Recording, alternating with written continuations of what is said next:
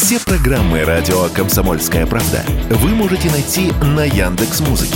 Ищите раздел вашей любимой передачи и подписывайтесь, чтобы не пропустить новый выпуск. Радио КП на Яндекс.Музыке. Это удобно, просто и всегда интересно. Автоньюз. Совместный проект радио КП и издательского дома «За рулем».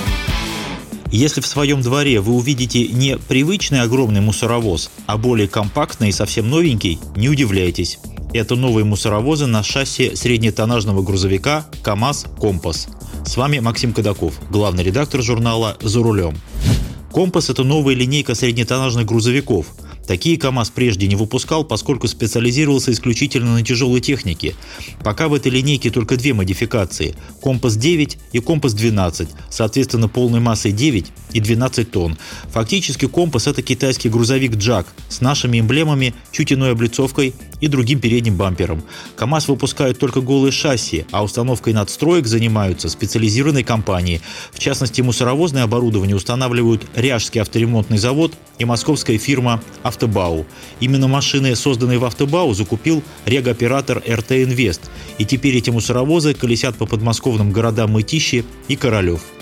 Плюсы более компактных машин очевидны. Проще протискиваться в узких дворах, особенно зимой. А если вывозить мусор приходится сравнительно далеко, то выгода еще и в том, что за проезд 12-тонной машины не нужно платить по системе «Платон». Мусоровозное оборудование тоже не российское. Бункер со всем навесным оборудованием производит турецкая компания Hydromag, которая с 2015 года принадлежит группе Kirchhoff из Германии. Объем кузова 10 кубов. Коэффициент уплотнения мусора равен 6, это чтобы побольше увезти за одну ходку. Кантователь с универсальным захватом для всех типов евроконтейнеров, а тандемный гидронасос – итальянский и так далее. Как покажут себя эти машины в деле, пока непонятно. Это относится и к турецкому оборудованию, и к, собственно, камазовскому «Компасу». Но лучше что-то делать, чем стоять на месте. До конца текущего года в Набережных Челнах должны выпустить 880 «Компасов» в разных исполнениях. Кстати, о Турции. Глава КамАЗа Сергей Когогин побывал на днях в Турции в составе делегации под руководством главы Татарстана Рустама Миниханова. Основная цель визита – участие в деловом форуме «Татарстан-Турция». А форумы просто так не посещают. Во-первых, турецкий бизнес широко представлен в особой экономической зоне Алабуга, которая расположена близ города Елабуга. Именно там, в этой особой экономической зоне, если вы не знали, расположены и автомобильные заводы «Солерс» и «Aurus». А КамАЗу интересно поплотнее завязаться с турками по части поставки компонентов, как для авто, так и для электромобилей. Сергей Когогин так и заявил турецким партнерам: «Мы открыты к обсуждению и совместному участию в реализации проектов в сфере машиностроения и производства автокомпонентов». Кроме того, Когогин сказал, что важным представляется развитие сотрудничества по наиболее перспективному на сегодня направлению – производству электромобилей, зарядных станций к ним и элементов питания.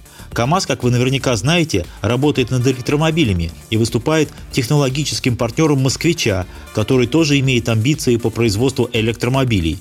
Сразу возникает вопрос, с чего бы это нам просить турков комплектующие для электромобилей? А ответ на самом деле прост.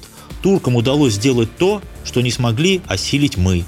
В Турции расположены 1.5 десятка заводов, которые выпускают автомобили Ford, Renault, Fiat, Honda, Toyota, Hyundai, Isuzu, MAN и другие. Я бывал на этих заводах. Все это совместные предприятия с разной степенью локализации.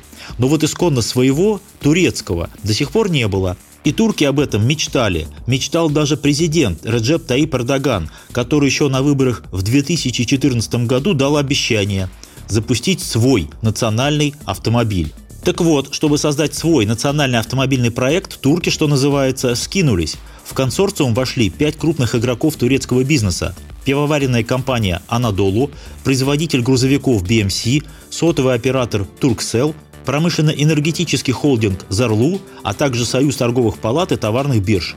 Проект назвали бесхитростно «Турецкий автомобиль», но завернули турецкое название в довольно звонкую аббревиатуру «ТОГГ» с 2 «G» на конце – «ТОГГ». Проект обошелся в астрономическую сумму $3,7 миллиарда. Потенциальная мощность завода – 175 тысяч электромобилей в год, хотя первоначальная цель – выйти на 100 тысяч машин в год. Торжественная церемония запуска конвейера состоялась в октябре, само собой, при участии Эрдогана. Пока выпускают только кроссовер размером с Kia Sportage. Дизайном занималось итальянское кузовное ателье Пининфорина. Передний или полный привод, запас хода 300 или 500 километров. И, что самое важное, большая часть комплектующих турецкого производства. Например, литий-ионная батарея оригинально китайской компании Farasis. Эти же батареи ставят на электромобили Skywell, их уже продают в России, и даже на электромобиле Mercedes. Но для производства тяговой батареи построили целый завод близ Анкары. На этой же платформе турки будут выпускать кроссовер поменьше, а еще седан размером с Octavia, хэтчбек и компакт-вэн. А мы будем у них учиться. И делегация Татарстана как раз побывала на заводе ТОГГ, где прошли переговоры по сотрудничеству. С вами был Максим Кадаков, главный редактор журнала «За рулем». Учиться никогда не поздно.